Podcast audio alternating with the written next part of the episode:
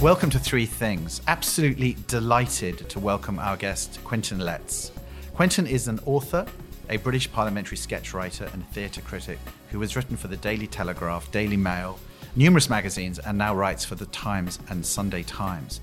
He is also a regular guest on numerous shows, including the BBC's Any Questions, where his answers usually achieve the loudest laughs and a fair few boos. Impish and fiercely independent, Quentin uses the English language as a cartoon. How does he describe the current government investigation into 10 Downing Street's alleged Christmas parties in the 2020 lockdown?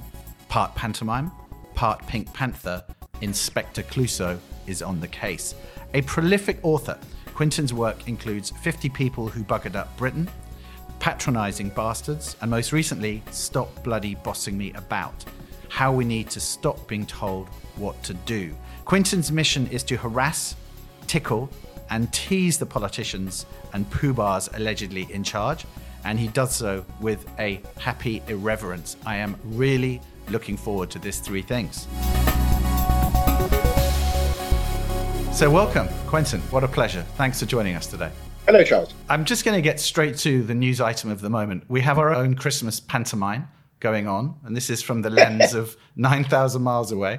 There's a panto at number 10. The UK is an uproar generally. Omicron or Omicron seems to be rocketing. Tell us what's going on. You know, what are, what are your views on the UK as of right now, December 2021?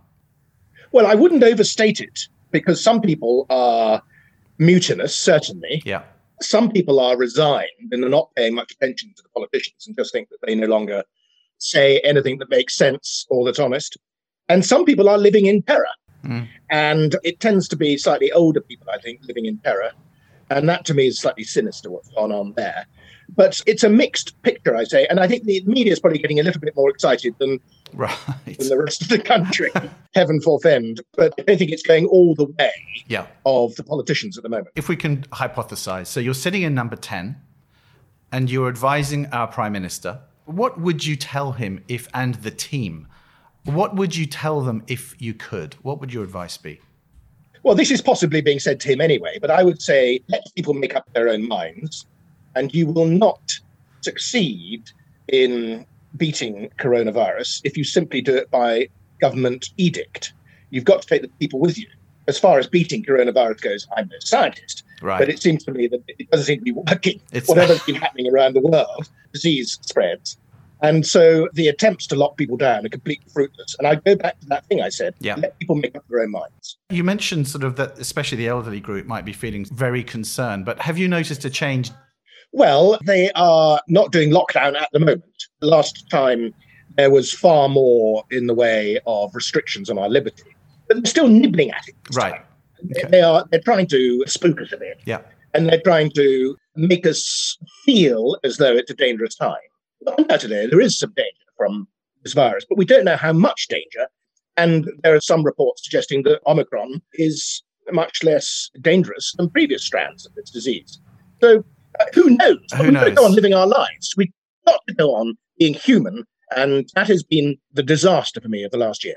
So, Quentin, this show is called Three Things. And it's the the premise is what are the three things that if we could, we would go back and tell our 21 year old self or thereabouts. So, thinking of that from your lens, what would be the one thing you wish you could say to a younger Quentin Letts? Uh, mistrust authority.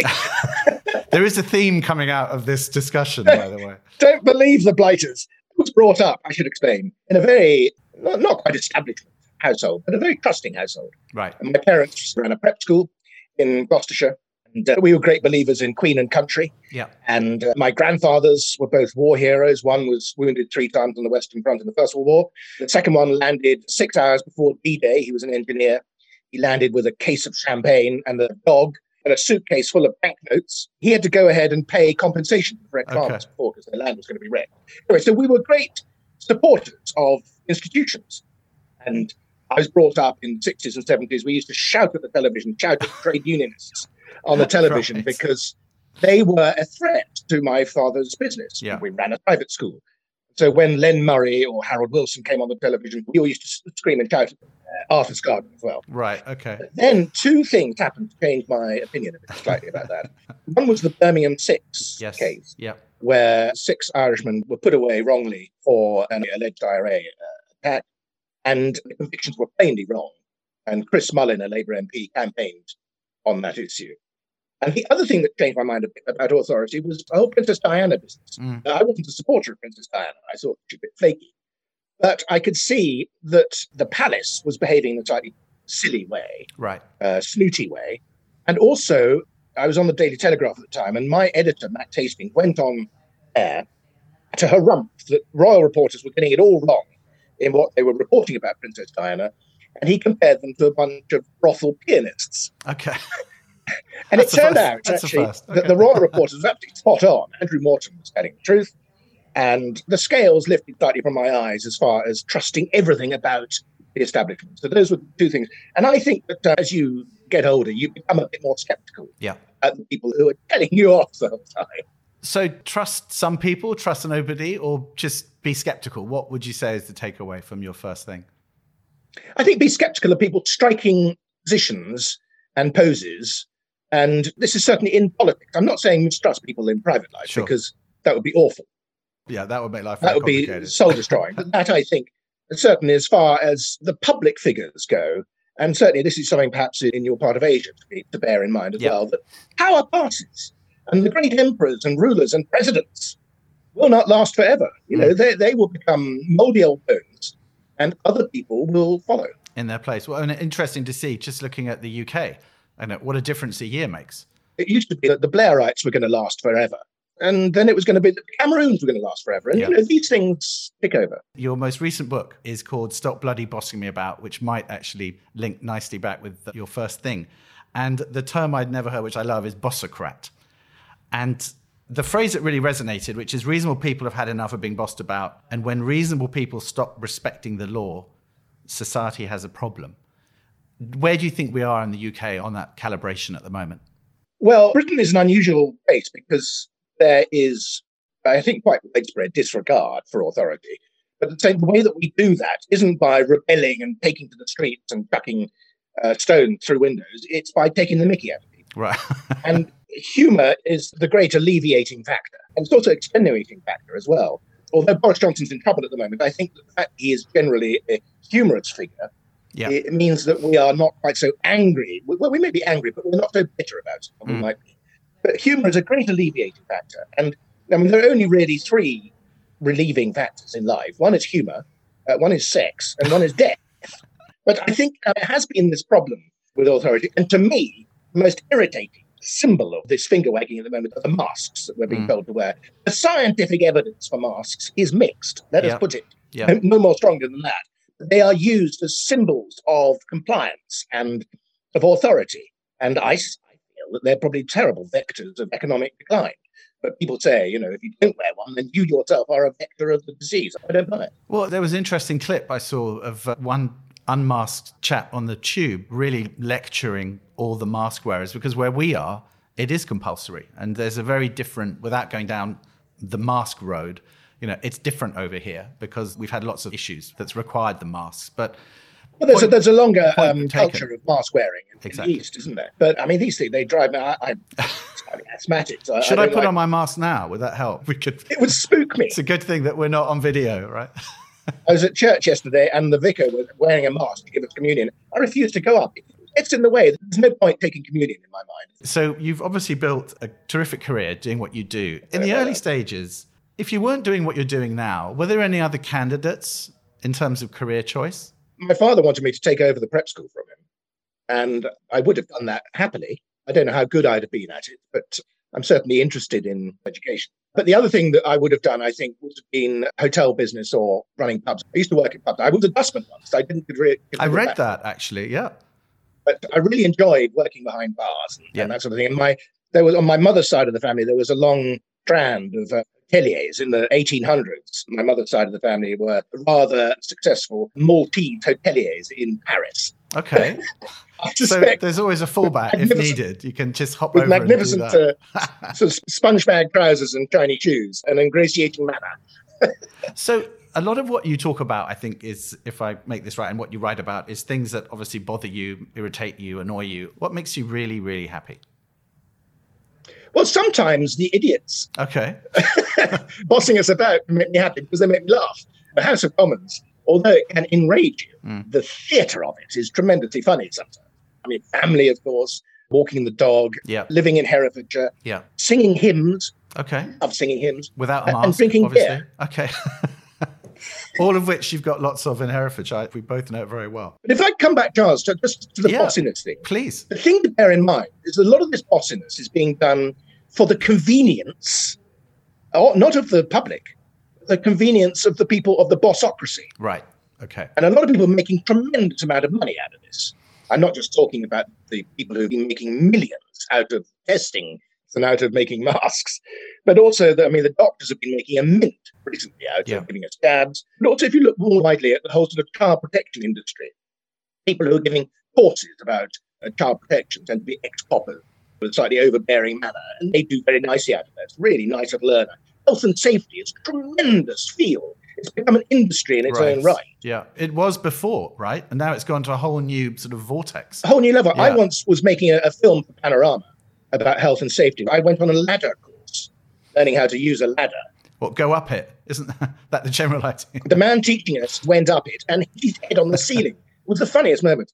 The BBC wouldn't let us use that clip. They felt it was unfair That's funny. to this man who was being paid to run a course. But I just think that there's a whole sort of section of society now making a living out of bossing us about. That reminds me of the clip of the government minister talking about road safety when the car crashed right in the background. I don't know if you've seen that. But if you could find that ladder clip in the BBC archives, please put it on the internet as a Christmas present to everybody. So we spoke about your first thing. And again, this is all about what advice would we give our younger selves. So if you were to Yes. then talk to younger Quentin about the second thing that you wish he could have known, what would the second thing be? Second thing would be borrow more. Specifically, And this is partly a housing thing, which is a very British obsession. So, as a youngster, I wish I'd borrowed more money to buy a flat in London or whatever. It's rather bigger than that, actually. That's a very narrow interpretation. Borrow more. It's not just about uh, bank loans. I mean, be a little bit more daring, take more risks. Don't always cling to nurse for fear of finding something worse. And I suppose I mean things like you should marry younger, which I'd married younger. I wish we'd had children younger. Commit earlier. But also, I think worry a bit less about the daily chores and be a bit more, borrow more on circumstance and chance and take a flyer sometimes. Write more fiction. Those are the sort of things I mean. Don't be so hidebound. So now we'll move from looking backwards and now we're looking forwards. How are you feeling about 22? What's sort of personally, professionally, what is your take on that? Where do you think we're headed? I think we're heading for more freedom. I don't think they can keep this finger wagging up. I think it's going to result in terrible economic problems, unfortunately. Mm. But I think on the whole, it'll revert to where we were about a month ago in Britain, where things were great. Yeah. Britain a month ago, we were really sort of steaming towards freedom. And there's just been this little bit of a setback, but I think it's only going to be a short temporary thing. And I think Tony Blair's catch theme from the old days, things can only get better. Yeah, I do remember that. I think that's. But I think politicians and songs, there's a bit of a legacy there. So, on that, a book about a decade ago that you wrote, you published, was 50 People Who Buggered Up Britain. Yeah, more than that, 14 years ago. 14 years ago. So I'm going to now throw it wide open. And if I had to sort of suggest any characters for the next edition of this who you're seeing at the moment, any favorite choices to be included in the next version? Well, the main candidate would be Professor Neil Ferguson, Okay. an epidemiologist who said that we were going to lose uh, seven times more people right. died or something like that, and completely overstated the, the dangers. Well, he not overstated, but his, his graphs proved, proved to be wrong, mercifully. Right. He's one of the ones who went off during the time when he was recommending that we had uh, lockdown, social distancing, and he was hopping into bed with another chap's wife. So uh, there's a hypocrite. Fancy that. Yeah. There have always been But hypocrites. ha- in- has it in- always been thus? Because I just, Always. Just. I mean, there's nothing new here, really, is there? there's nothing here new at all. If you think back to medieval popes, they were tremendously getting often getting giggly with other cardinals' wives.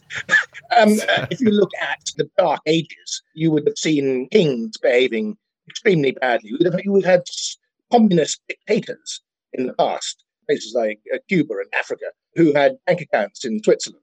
Politicians have always been Yeah. steaming hypocrites. Yeah. And it will always be that way. So we were chatting earlier about some of the, I called it uh, visual humor. And I think you had another expression for it, which was Cartooning. exact words as cartoons. And where does that come from? Because you use structures that I haven't seen anywhere else. And frankly, they're hilarious. But do they just pop in or do they require a lot of work? Some days it flows a bit easier than others. Yeah. You know, Welsh questions on a wet Thursday uh, can be slow going. Actually, no, that's sometimes easier than Prime Minister's questions is it's hellish to write about because it's been done every week. So they try and get away from the tyranny of Prime Minister's questions. I don't know. The thing about a sketch writer is that we're trying to cartoon politicians. You look at the way, not looking at policy at all, Right. not looking really at detail of arguments, but looking at character. You look at the way that they walk and they talk, and uh, the quirks and foibles of their character. And character really matters in politics. Mm. Because it's character that drives votes, I think, much more than policy. And you can tell someone's character, quite, I, I hope I can, quite quickly, uh, and you can spot it, and that will stay with them for life or throughout their political career. I knew Boris Johnson very early when he was at the Daily Telegraph. He came a refugee from the Times. I knew him when he was, I 25 or something like that. And I had a secretary called Maureen, Okay. who uh, was an elderly lady who used to ride in on the bus with Boris every day at the top of the bus. He adored Boris. Boris adored her. hmm He got nothing out of her. She wasn't rich. She wasn't influential. She was left wing. She had no use to him at all. But Boris was really kind to Maureen. And I thought that said something decent about him. Mm. Perhaps isn't being seen at the moment. But he was he was a regular guy. But that's interesting what you said about you can spot the details, you can tell someone's character. What are the signs that you're looking for over your career? What are there any commonalities that this person is a good one and this person is not? well, how stroppy they get when they've been teased. John Major was very, very stroppy. And I was sketching John Major, start of John Major's premiership for the Big Telegraph, and I called him dreary. And Max Hastings pulled me in, and uh, there'd been a complaint from Major about this. Uh, he'd just become prime minister. He was complaining about me, right? Okay. Calling him dreary. and Hastings said to me, You can't call the prime minister dreary. I said, Well, why not? He is. And Max said, Yes, I know he is, but you should have called him unexciting. it's actually quite a clever observation because it's factual rather than uh, subjective. But more important in the Commons, not the people who laugh, it's the people who don't laugh. Mm. And that's what's interesting sometimes, and particularly if things are going against them and they get very, very angry, then that tells you something about the slightly indignation is tremendously interesting in a politician. So being able to laugh at yourself is important, right? I don't know how important it is in German politics. I don't know how important it is in Hong Kong politics. That's a whole new podcast, Quentin. That we'll save it. We'll save In it. British politics, if you don't have the ability to laugh at yourself, Yeah. much as anything else, Yeah. I think you're a goner. Is there any other foibles that are important to observe? I suppose it's just the sort of aura of charisma. Mm. And it's interesting because some people have it and some people don't. Tony Blair certainly had it. Uh, maybe he had it because he was going to be prime minister and then became prime minister with a tremendous majority. Mm. He did have a sort of sheen around him, a bit like the boy in the Ready Brek advert. Right. You suddenly knew that this person yeah. had something, you know, Yeah. had a bit of showbiz about it. Mrs. Thatcher had it, and David Cameron had it. Mm. And Boris has got it. Yeah. I'm not sure that Ed Miliband ever had it. Funnily enough, I thought his brother had it a bit more. And maybe one of the tragedies of the Labour Party recently has been that the wrong Miliband became leader. But you can somehow just tell whether they're going to hit it off the middle of the battle. I think it is that classic X factor, isn't it? It's that one thing about an individual that is just different. I've noticing the people you mentioned. Uh, I think they all have that certain something, which is, you know, you can tell. Uh, And, Sarkozy had it. Mrs. Merkel didn't have it, funnily enough. I, I was very close to her once in a, she lasted longer than all of them. So know, at a press yeah. conference. So just says it may be a very unreliable rule. My goodness, she was a stodge. And I tell you, there's a Chinese politician who had it. Uh, well, Premier Li uh, came to London, and there was a press conference in magnificent hall at the Foreign Office, where Chinese press corps came in, all looking exactly the same, uh, suits, all wearing exactly the same suits. Yeah. And then you looked at the British press corps. Oh, we were untidy. We sat down, and the sketch writers were at the front, and we st- somebody made a joke, and we started three or four of us started laughing uncontrollably. and David Cameron slightly frowned at us. Premier Li looked at us, and there was a nasty moment where it could have gone either way. Right. But then he started laughing, and I thought, "Good for you, mate." I really warmed to him. Yeah. And that was a moment when you suddenly saw he was able to rise above the conformity of his system. Mm, mm. It was very much on the other side of the room with all the Chinese press corps. And there was a moment when I suddenly thought, you know, there's a proper politician. Yeah. I suppose my third great cabinet that I bring down from Mount Sinai for you is that little changes. And the right. thing to bear in mind in life is that very little we can achieve yeah. will make any significant difference. Yeah. Because I've just been to a play recently called Best of Enemies about the 1968 debates in America between William Buckley and Gore Vidal. Okay. Buckley was on the right, Vidal was on the left. The arguments they had almost exactly the same as the arguments now between right and left. So right. very little has changed, and very little ever will change because mm. mankind will always be flawed and will consist of sort of crooks and power freaks and soft hearts and depressives and gourmands and, and hermits. These types will always exist. Well, it's what kind of keeps it interesting as well, right? It'll be, you know. Because if you'd gone to the Roman Senate in ancient Rome, I, I, bet it was chaos. It was a bunch of Italians. All these ideas, the sort of Gibbon-esque idea of Rome being a place of order, I don't buy at all. You would have found exactly the same people in the Roman Senate we find in the House of Commons today. There would have been the windbags. There would have been the terrible bores.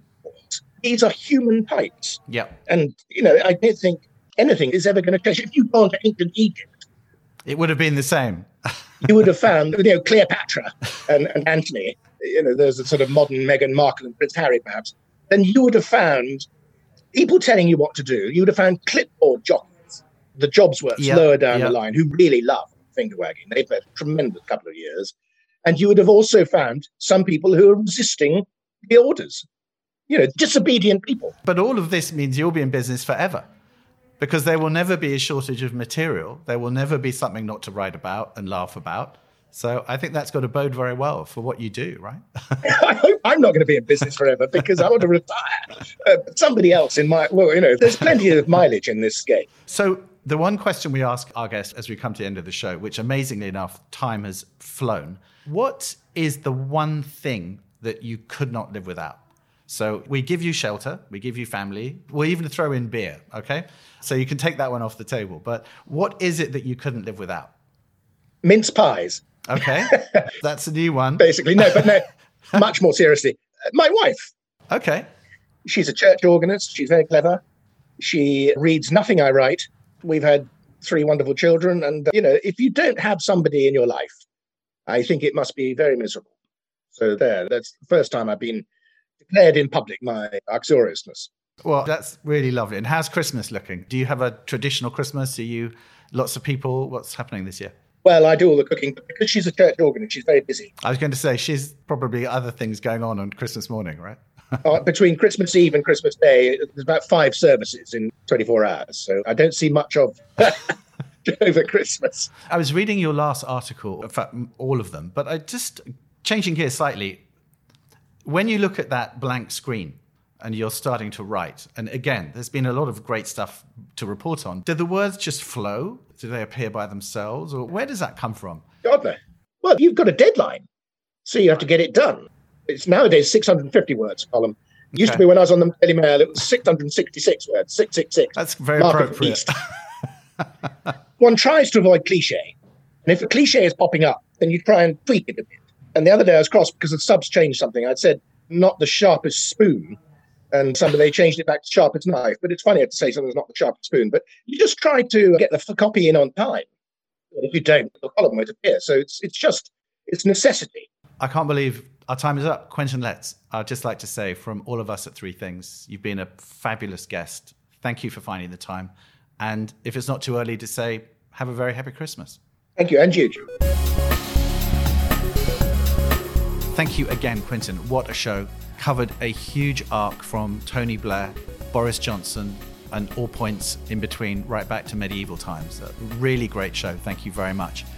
So, we are closing out 2021. Would really love to thank all our guests who have listened to Three Things over the months. We've got a few more shows lined up. There will be some surprises.